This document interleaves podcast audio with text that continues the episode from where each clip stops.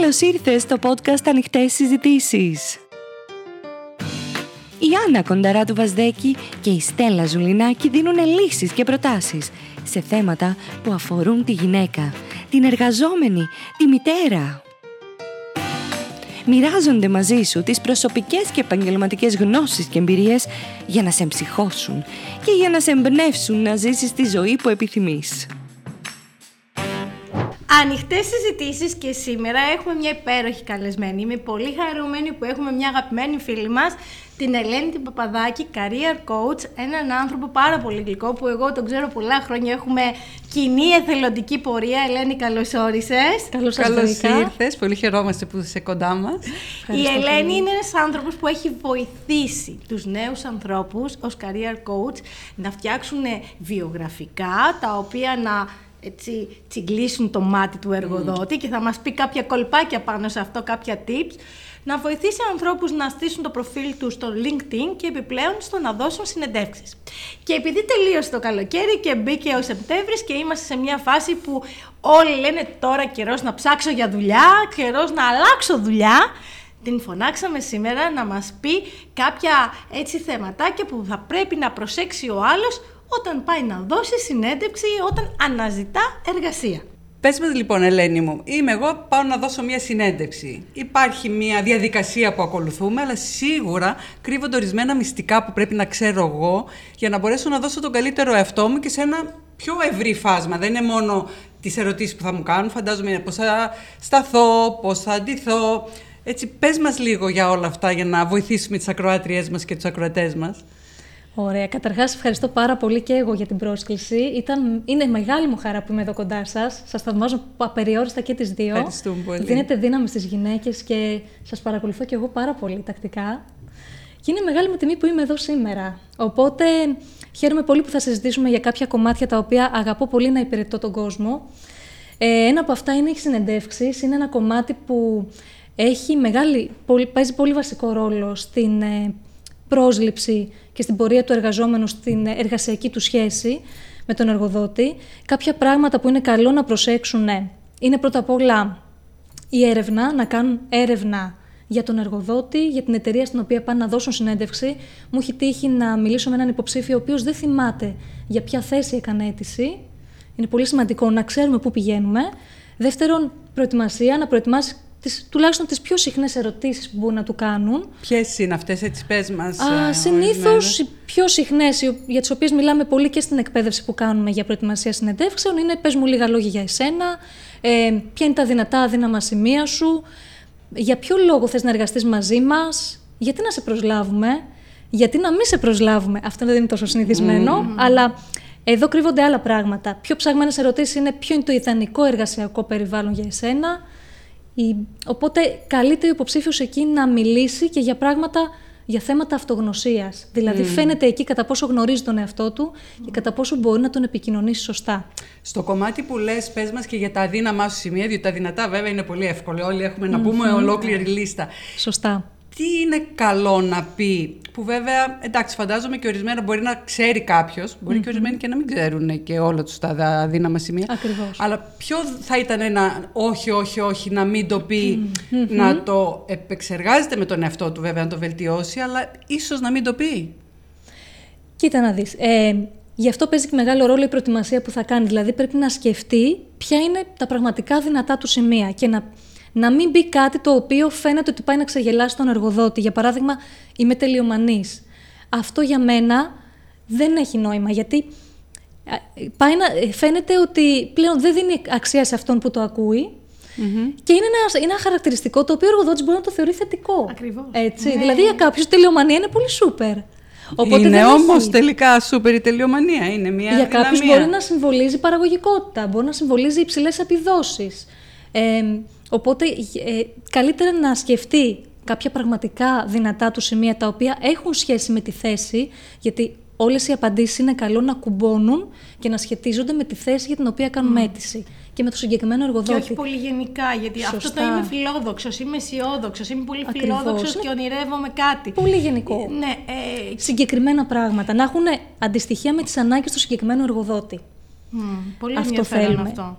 Οπότε να έχουν σχέση με την ε, θέση εργασίας για την οποία κάνει αίτηση, ε, κάποια δυνατά σημεία, ε, και αν, αν δεν βρίσκει κάποιο, μπορεί να πει κάποιο άλλο, okay, το οποίο το χαρακτηρίζει πραγματικά γιατί θέλουμε να είναι αυθεντικός πάνω απ' όλα και στην, στην ε, πορεία να το κουμπώσει με ένα επιχείρημα. Δηλαδή να πει πού ακριβώς επέδειξε αυτή τη δεξιότητα, τι αποτελέσματα έφερε στον προηγούμενο ή στον τωρινό εργοδότη; Οπότε δεν αρκεί μόνο να το αναφέρουμε, αλλά να το στηρίξουμε και με επιχειρήματα. Πολύ ωραίο αυτό. Και ξέρεις τι γίνεται πολλές φορές, σου δίνουν στα, στα interview, το λέω και σαν εργοδότρια εγώ που έχω κάνει πάρα πολλές φορές interview, σου δίνουν μια πολύ ιδανική η οποία καταρρύπτεται ναι. από τις πρώτες κιόλας μέρες που προσλαμβάνεις τον άλλον. Και λες, κάτσε εσύ, είσαι στο interview και μου παρουσιάστηκε ω ένας πολύ δυναμικός άνθρωπος, φιλόδοξος, που θέλεις να ανέβεις, που θέλεις να κάνεις πράγματα, που θέλεις να μην κάνεις μια δουλειά η οποία να είναι καθαρά με εκτελεστικά καθήκοντα, να παίρνεις πρωτοβουλίες. Και ξαφνικά του δίνεις την μπάσα και την πρωτοβουλία και έρχεται και σου λέει, Αχ, δεν μπορώ την πίεση ή δεν μπορώ να έχει πολύ στρες αυτό. Και καμιά φορά δεν είναι ωραίο να λέμε ψέματα ή να δίνουμε μια ιδανική εικόνα στον εργοδότη. Θα αποκαλυφθούμε. Χρειάζεται να είμαστε εμείς ο εαυτός μα. Και είναι πολύ ωραίο αυτό που λες Ελένη, το ότι πρέπει να το κουμπώνεις και να το δένεις με μια αξία που έχεις δώσει ήδη κάπου αλλού. Δηλαδή Έτσι να πει ότι σε μια προηγούμενη μου δουλειά, ε, βάσει αυτής της δεξιότητάς μου, επειδή ήμουν πολύ επικοινωνιακή, έγινε ένα άνοιγμα πελατολογίου, δηλαδή να δώσεις στοιχεία που άλλος να πιστεί. Ακριβώς. Συμφωνώ απόλυτα μαζί σας, κορίτσια. Δηλαδή, είναι σημαντικό να το στηρίζουμε ό,τι λέμε. Η ίδια φιλοσοφία υπάρχει και στο βιογραφικό, έτσι. Δηλαδή, λέμε κάποια παραδείγματα πώς βοηθήσαμε την εταιρεία μας, τι αξία δώσαμε. Οπότε, πάντα προτείνω οι απαντήσεις του υποψηφίου να είναι διαμορφωμένες έτσι, ανάλογα την αγγελία και ανάλογα τον εργοδότη. Επομένως, κάθε φορά ο υποψήφιος χρειάζεται να κάνει νέα προετοιμασία, γιατί δεν θα είναι τα ίδια πράγματα τα οποία θα πει. Ελένη, έδειξε ένα πολύ σημαντικό θέμα, το βιογραφικό, που ξέρεις ότι είναι και το πρώτο πράγμα που έρχεσαι σε επαφή. Δηλαδή, κρίνεις έναν άνθρωπο από ένα αρχείο, από ένα χαρτί. Και ε, πάλι θα σου πω κάτι που έχω βιώσει. Η φωτογραφία, Ελένη. Έρχονται ναι. φωτογραφίες που πραγματικά είναι φωτογραφία από social media. Είναι φωτογραφία Instagram, tag face, είναι φωτογραφία η οποία είναι με υπερβολικό βάψιμο από κάποιες κοπέλες που δεν σου δίνει ένα επαγγελματικό προφίλ. Σε αυτή η κοπέλα δεν μου βγάζει εμπιστοσύνη να τη φωνάξω. Mm. Πες μου το βλέπεις εσύ, έχουν μια λανθασμένη αντίληψη σχετικά με την εικόνα που πρέπει να δώσουν σε ένα βιογραφικό. Είναι οι άνθρωποι. Ισχύει, ισχύει Στέλλα μου. Αρκετοί άνθρωποι πιστεύουν ότι μια φωτογραφία από τα social ή από γάμους με κομμένο, ξέρω εγώ, το, να βλέπεις κομμένα χέρια, ξέρω εγώ, δίπλα, από μπουζούκια. Ε, μπορεί να είναι κατάλληλη, όμως είμαι γυαλιά στο κεφάλι. Ε, δεν είναι κατάλληλες αυτές οι φωτογραφίες και πάντα φροντίζουμε στους υποψηφίους που μας εμπιστεύονται να το λέμε.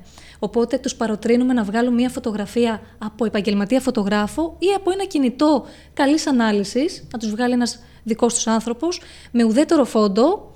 Αν μου στείλουν φωτογραφία που είναι άλλη πίσω, ε, και δεν έχουν άλλη. Και την κρίνω εγώ κατά τα άλλα καλή, δηλαδή να κοιτάει ευθεία στο φακό, χαμό, φυσικό χαμόγελο, από τους ώμους και πάνω να βγαίνει φωτογραφία.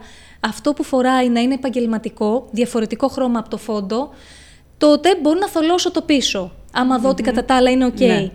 Όμως ε, είναι καλό να είναι ουδέτερο το φόντο, να μην βγαίνουν άλλοι άνθρωποι. Έχει τύχει να φαίνονται πίσω πραγματικά πρόσωπα, έτσι. Που ο άλλος. δεν γίνεται αυτό. Δεν το ρώτησες αν θέλει να φαίνεται, ας πούμε. Ναι. Οπότε είναι σημαντικό ναι, να προσέξουμε αυτές τις λεπτομέρειες. Βέβαια, μια που μιλάμε για τη φωτογραφία, είναι καλό να πούμε ότι καλό είναι να το στέλνετε το βιογραφικό, αν δεν ζητάει αγγελία φωτογραφία, να το στέλνετε χωρίς φωτογραφία. Γιατί είναι αφορμή διακρίσεων. Ναι. Δεν ξέρετε πού θα πέσετε.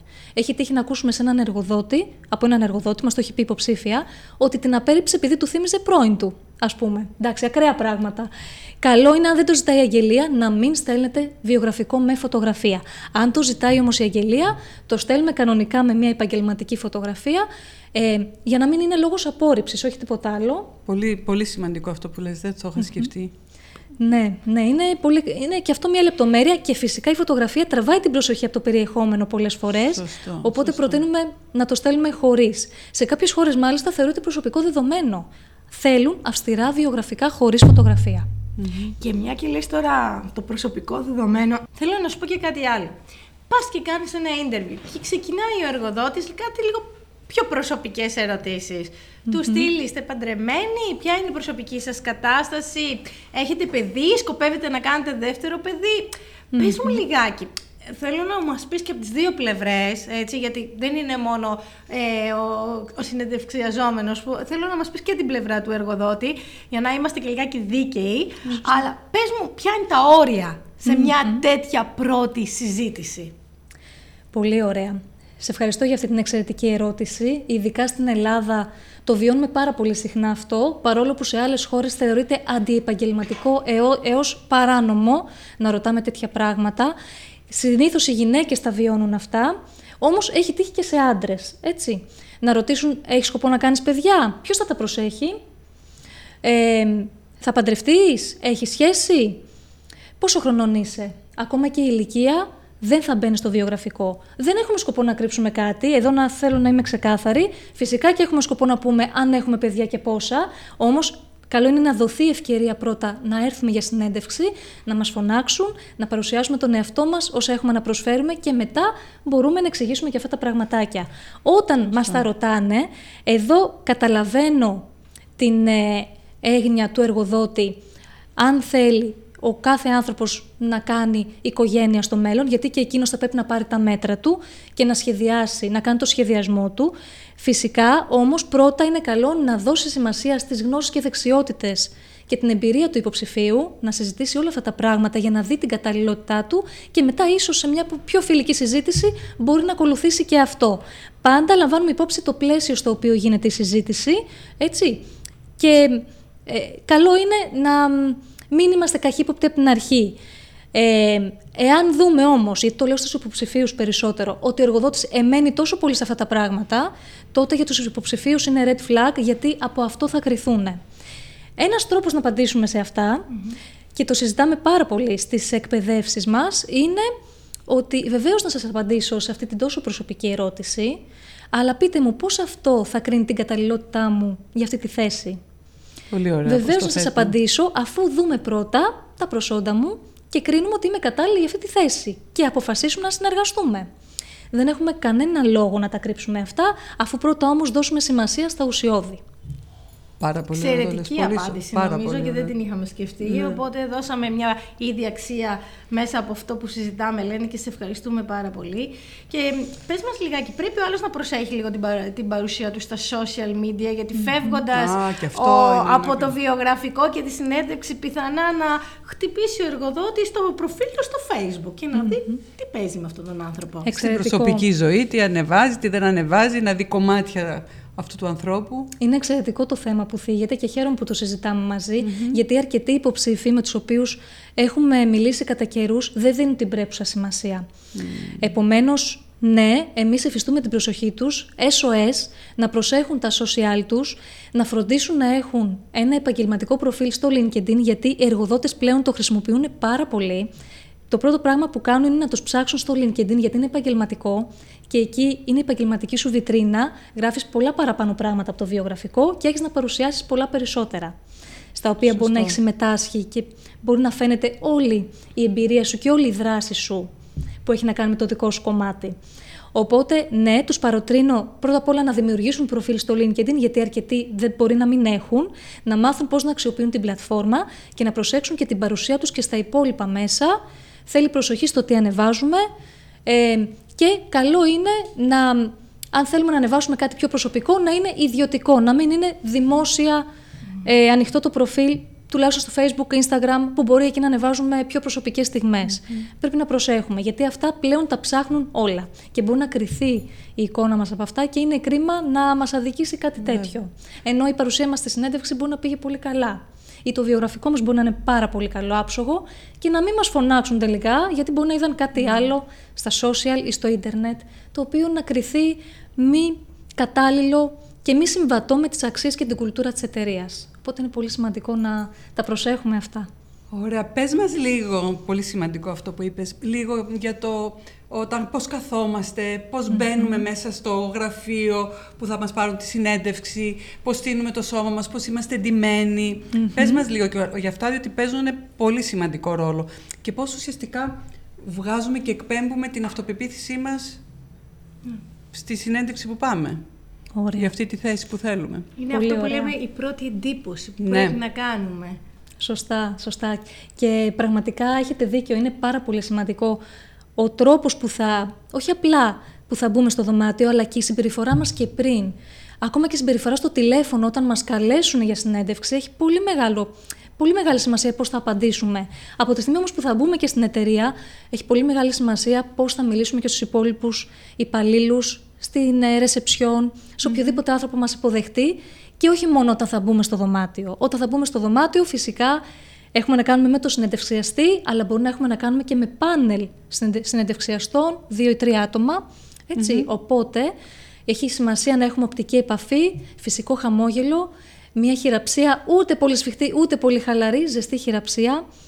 Ε, Να τους ενθουσιασμό. Κοιτάμε στόμα στα μάτια. Πολύ Βεβαίως. σημαντικό Ο- το eye contact. ε. Πολύ σημαντική η οπτική επαφή, βέβαια. Ε, η, επι- η αυτοπεποίθησή μας όμως πηγάζει κυρίως από το πόση προετοιμασ- πόσο καλή προετοιμασία έχουμε κάνει. Και όσο πιο καλή προετοιμασία έχουμε κάνει και στις εκπαιδεύσεις μας έχουμε, δείχνουμε σε μια διαφάνεια ένα παγόβουνο. Το ποσο, σύμφωνα με έρευνες, το ποσοστό επιτυχίας μιας συνέντευξης είναι 65% κάτω από το παγόβουνο. Το τι έχουμε κάνει πριν, πόσο καλά έχουμε προετοιμαστεί, πόσο, τι έρευνα έχουμε κάνει και για την εταιρεία και για τον άνθρωπο που θα μας πάρει συνέντευξη. Ε, το 25% το παγόβουνο από πάνω είναι τι θα κάνουμε κατά τη διάρκεια της συνέντευξης, πώς θα διαχειριστούμε καταστάσεις. Έχει τύχει ε, να γίνουν και απρόβλεπτες, απρόσμενες συνεντεύξεις. Κάποιες εταιρείες δημιουργούν τρόπους ε, πιο ασυνήθιστων συνεντεύξεων. Όπως, παράδειγμα, η Κόκοματ με τα ξύλινα ποδήλατα έχει τύχει σε ανθρώπους, σε υποψηφίους, να τους βάλει να πάνε βόλτα με ποδήλατο για να τους πάρει συνέντευξη. Έχει τύχει να καλέσουν σε συνεντεύξεις σε καφετέρια, όπου θα σου πάρουν επίτηδες λάθος την παραγγελία για να δουν πώς θα το διαχειριστείς. Δεν Έχεις πει σε ένα βίντεο. έχει Το τύχει είχα να πει σε ένα ακούσω. βίντεο. Το είχαμε πει σε ένα Είναι μια προηγούμενο. πρακτική που μια ακολουθούσε ο πρακτική. Henry Ford ναι, Ναι, και το έχω πει σωστά. και σε ένα από τα βιντεάκια που έχω κάνει στο Instagram εγώ, ναι. Πολύ σωστά, πολύ σωστά. Θέλουν να δουν πώς θα το διαχειριστείς, πώς θα συμπεριφερθείς. Έχει τύχει να απορρίψουν υποψήφιο επειδή συμπεριφέρθηκε άσχημα σε έναν υπάλληλο, ηρωνικά ή με αγένεια. Ε, Επίσης, έχει τύχει ο εργοδότης να κάνει ό,τι λιποθυμάει. Οπότε θέλουν να δουν γενικά πώς θα διαχειριστείς κάποιες καταστάσεις. Φυσικά γι' αυτό δεν υπάρχει κάποια προετοιμασία. Απλά ψυχραιμία και θα επιστρατεύσεις όλη την καλή σου διάθεση για να βρεις μια λύση. Από εκεί και πέρα, ε, είναι σημαντικό να κάνουμε μια έρευνα για τον ντύσιμο στον επαγγελματικό μας τομέα, στη συγκεκριμένη εταιρεία που μπορούμε να βρούμε εύκολα πληροφορίες στο website και στα social τους, να ακολουθούμε στελέχη τους στο LinkedIn και να συνδεθούμε, γιατί πλέον με το LinkedIn είναι πολύ εύκολο να βρεις στελέχη Βέβαια. της εταιρείας που σε ενδιαφέρει πολύ, να συνδεθείς μαζί τους και να αποκτήσεις μια έτσι επικοινωνία. Και έτσι έχεις και προβάδισμα και από άλλους υποψηφίους που δεν το κάνουν ή δεν έχουν το θάρρος να το κάνουν. Πολύ ωραία. Πες μας τώρα έτσι ένα τελευταίο για να κλείσουμε. Πήγα λοιπόν στη συνέντευξη, μου πήραν τη συνέντευξη, νιώθω ότι τα πήγα τέλεια καταπληκτικά και περιμένω να πάρω απάντηση. Θα περι- Μόνο θα κάτσω να περιμένω, θα στείλω κάποια mail και εγώ. Τι κάνω, κάνω κάποιο follow-up, πες μας λίγο, διότι παίζει Εξαιρετικό. ρόλο και το after interview κομμάτι. Συμφωνώ, συμφωνώ απόλυτα. Είναι αρκετοί άνθρωποι που το αγνοούν αυτό και δεν το φροντίζουν αυτό το κομμάτι. Στο παγόβουνο, 10% το ποσοστό επιτυχίας είναι που καθορίζει τη- την επιτυχία μιας συνέντευξης, είναι το μετά. Τι θα κάνεις μετά τη συνέντευξη. Πώς θα φροντίζεις τη μετά επικοινωνία. Αυτό πάλι είναι πάνω σου. Είναι ευθύνη δική σου να στείλεις ένα ευχαριστήριο email μέσα σε 24 ώρες από την ε, ώρα που σου πήραν τη συνέντευξη, να ευχαριστήσεις τον ε, υπεύθυνο προσλήψεων για το χρόνο του. Αν σου άρεσαν κάποια πράγματα που είπατε στη συνέντευξη, μπορείς να τα γράψεις. Επίσης, είναι μια καλή ευκαιρία αυτό το ευχαριστήριο email να, ε, σημει- να επισημάνεις κάτι το οποίο μπορεί να ξέχασες να πεις στη, στη συνέντευξη και το οποίο μπορεί να θεωρήσεις εσύ πολύ σημαντικό. Άνθρωποι είμαστε, το μυαλό μπορεί να κολλήσει. Οπότε είναι καλό, αν το θεωρείς πάρα πολύ σημαντικό, να το γράψεις σε αυτό το email. Και φυσικά, αν χρειάζονται κάτι περι- περισσότερο από σένα για να διευκολύνεις τη διαδικασία, μπορούν να σε ενημερώσουν. Πέρα από αυτό το ευχαριστήριο email, μπορείς να κάνεις και follow-up, εφόσον γνωρίζεις την ημερομηνία ολοκλήρωσης την- της διαδικασίας πρόσληψης. Μετά από δύο-τρεις μέρες, αν δεν σε έχουν ενημερώσει, μπορείς να κάνεις ένα follow-up μέσω τηλεφώνου ή μέσω email για να ρωτήσεις πώς πάει η διαδικασία και αν χρειάζονται κάτι περισσότερο από εσένα. Αυτό μη θεωρήσεις ότι γίνεσαι ενοχλητικός, είναι απόλυτα φυσιολογικό. το εκτιμούν ιδιαίτερα. Με αυτόν τον τρόπο υπενθυμίζεις και την παρουσία σου και φυσικά μπορεί να τους ξεμπλοκάρεις σε κάτι. Γιατί οι διαδικασίες του HR πολλές φορές μπορούν να καθυστερούν. Ή μπορεί κάτι να χάθηκε στα email, να πήγε στα spam, κάτι μπορεί να μην πήγε καλά στην ε, ηλεκτρονική αλληλογραφία. Οπότε είναι καλό να φροντίσεις και το μετά. Follow-up μέχρι δύο φορές, γιατί θεωρώ ότι τρίτη δεν χρειάζεται. Αν θέλανε να συνεργαστούν μαζί σου θα το είχαν κάνει. Ναι. Ωραία, αυτό που λες ότι βάζεις και ένα όριο στο να μην γίνεις ενοχλητικός. Ακριβώς. Ναι, είναι πολύ, πολύ καλό αυτό και νομίζω δεν το κάνουν αυτό στην αγορά. Στο Ναι, follow-up όχι, συνήθως δεν Δεν- γίνεται δεν το και έχω είναι πολύ δει, Δεν το συνηθισμένο. έχω συνηθισμένο. ακούσει αυτό. Και δείχνει ότι ενδιαφέρεσαι και ότι ναι, θέλω να εργαστώ για αυτή την εταιρεία. Ακριβώς. Οπότε Δείχνεις έμπρακτα το ενδιαφέρον σου. Ακόμα και όταν στείλεις ένα βιογραφικό απλά, είναι καλό να κάνεις ένα follow-up. Το λάβανε, χρειάζονται κάτι άλλο από σένα. Πολλές φορές μπορεί και να μην το λάβανε. Και κάτι τελευταίο έτσι, επειδή μιλήσαμε πολύ για τους ανθρώπους που ψάχνουν δουλειά, θέλεις λιγάκι έτσι να μας πεις και κάτι για την πλευρά των εργοδοτών και των ανθρώπων που ψάχνουν εργαζόμενους, το πώς θα πρέπει να κινηθούν μελλοντικά, τι πρέπει να κάνουν, αν πρέπει να δώσουν έτσι χρόνο, διάθεση σε ανθρώπους, να δουν πολλούς ανθρώπους, να δουν λίγους, να κάνουν έτσι μια, έναν αυστηρό έλεγχο μόνο από τα βιογραφικά. Πες μας λιγάκι, γιατί εγώ έχω και μια αίσθηση και το συζητάω με πολλούς φίλους και επιχειρηματίες, ότι υπάρχουν ανάγκες για προσωπικό. Πολλές. Δυστυχώς όμως δεν υπάρχει είτε το προσωπικό είτε το κατάλληλα εκπαιδευμένο προσωπικό. Δεν υπάρχουν άνθρωποι, αυτό που μου λένε όλοι οι feedback, είναι ότι Στέλλα δεν υπάρχουν άνθρωποι που να θέλουν να δουλέψουν. Τώρα είναι άλλη συζήτηση, θα μπορούσε να είναι ένα τελείως διαφορετικό επεισόδιο αυτό. Αλλά πες μας έτσι λιγάκι και αυτή την πλευρά, που μια και, και η εταιρεία σου πλέον έχει ξεκινήσει και το κομμάτι της ανάπτυξης του recruitment. Σωστά. Πάνω στο κομμάτι την έβρεση προσωπικού, έτσι δεν είναι; Πολύ σωστά. Πλέον ερχόμαστε ακόμα πιο κοντά στον υποψήφιο μέσα από διαδικασίες recruitment, δηλαδή ψάχνουμε ε, προσωπικό για λογαριασμό άλλων εταιριών, οπότε κατά καιρούς βγάζουμε προκηρύξεις για θέσεις εργασίας και φέρνουμε ακόμα πιο κοντά σας ορισμένους εργοδότες. που- Ελένη μου, πες μας τώρα, είναι μια καλή πέσα και σε ποια εταιρεία είσαι εκεί που μπορουν να σε βρουν; Φυσικά. Συνεργάζομαι με την εταιρεία Lead Compass, η οποία είναι εταιρεία συμβουλευτικής καριέρας. Βοηθούμε σε κομμάτια σύνταξης βιογραφικού, εκπαίδευσης για συνεντεύξεις, προφίλ στο LinkedIn και φροντίζουμε όλη την επαγγελματική σας εικόνα ώστε να μπορείτε να, ε, στο ταξίδι της αναζήτησης εργασίας σας να πορευτείτε όσο πιο ομαλά γίνεται και να πετύχετε τους στόχους σας. Από εκεί και πέρα Είμαστε και κοντά στον εργοδότη πλέον, ούτως ώστε να μπορέσουμε να φέρουμε τις δύο πλευρές κοντά και να δουν πώς μπορούν να ταιριάξουν τα θέλω τους, οι επιθυμίες τους, οι στόχοι τους και πάνω απ' όλα οι αξίες τους. Ε, αυτό που μπορώ να πω, εφόσον πλέον βλέπω και τις δύο πλευρές, είναι από τη μεριά των εργοδοτών μπορούν να δουν, ε, κα- να αφουγκραστούν μάλλον τις ανάγκες των υποψηφίων, να κάνουν πιο αυθεντικές συζητήσεις μαζί και από την αρχή, ακόμα και στη συνεντεύξη είναι καλό να μιλήσουν για αξίες, για το τι θεωρεί κάποιος προτεραιότητά του, για το τι είναι για τον υποψήφιο πολύ σημαντικό, για να δουν αν και εκείνοι μπορούν να το προσφέρουν. Γιατί κάποιος εργοδότης μπορεί από τη φύση της δουλειάς να μην μπορεί να το προσφέρει. Δηλαδή, για παράδειγμα, ένας υποψήφιος μπορεί να θέλει ευελιξία στα ωράρια, μπορεί να θέλει remote. Μπορεί να είναι η φύση της δουλειάς που ο εργοδότης να μην μπορεί. Επομένως, πρωτού συνεργαστείτε, είναι καλό να τα δείτε αυτά, να τα εντοπίσετε όλα αυτά. Ε, όσο, και επειδή θέλω να είμαι αντικειμενική, θα έλεγα και για τους υποψηφίους να ψάξετε να δείτε κι εσείς τι ακριβώς θέλετε από τον εργοδότη και να το εκφράζετε με ειλικρίνεια στις συνεντεύξεις. Γιατί δεν έχει νόημα να συνεργαστείτε με κάποιον με τον οποίο αντικρούονται οι αξίες οι αξίες σας και ο τρόπος που λειτουργείτε και εργάζεστε. Πολύ έχει τύχει και σημαντικό αυτό, αυτό. οπότε δεν έχει νόημα να ξεκινήσει συνεργασία. Πολύ και δεν θα έχει σημαντικό και, και, και, από τις και δύο καλή πλευρές. κατάληξη. Δηλαδή θα είναι και Ακριβώς. πολύ κουραστικό και ξέρεις το να αλλάζεις και συνέχεια προσωπικό και να είσαι σε συνεχόμενη αναζήτηση ανθρώπων. ψυχοφθόρο. Είναι Και ψυχοφθόρο κοστοβόρο. και Πολύ κοστοβόρο κοστοβόρο. για την Εργατόρες, επιχείρηση. ε, Βεβαίως. οικονομικά. Και στον πελάτη δεν ξέρω πώς φαίνεται, γιατί έχει τύχει να πάω. Επένδυση που πρέπει Ναι. να κάνεις σε αυτόν τον Και άνθρωπο. επίσης και σε ένα βιογραφικό που βλέπεις ένα 3-6 μήνες να αλλάζει ο άλλος δουλειά, επίσης δεν είναι και καλή εικόνα. Έτσι, Ναι. δηλαδή το να Αρκεί βλέ- να μπορεί να το αιτιολογήσει, Ναι. γιατί πλέον είναι μια πραγματικότητα, ειδικά για τις νέες γενιές. τη Gen Αλλάζουν Z πολύ που λέμε, περισσότερο, βέβαια, Αλλάζουν από πιο ότι- συχνά. Δεν είναι τόσο σταθεροί όπως ήμασταν εμείς.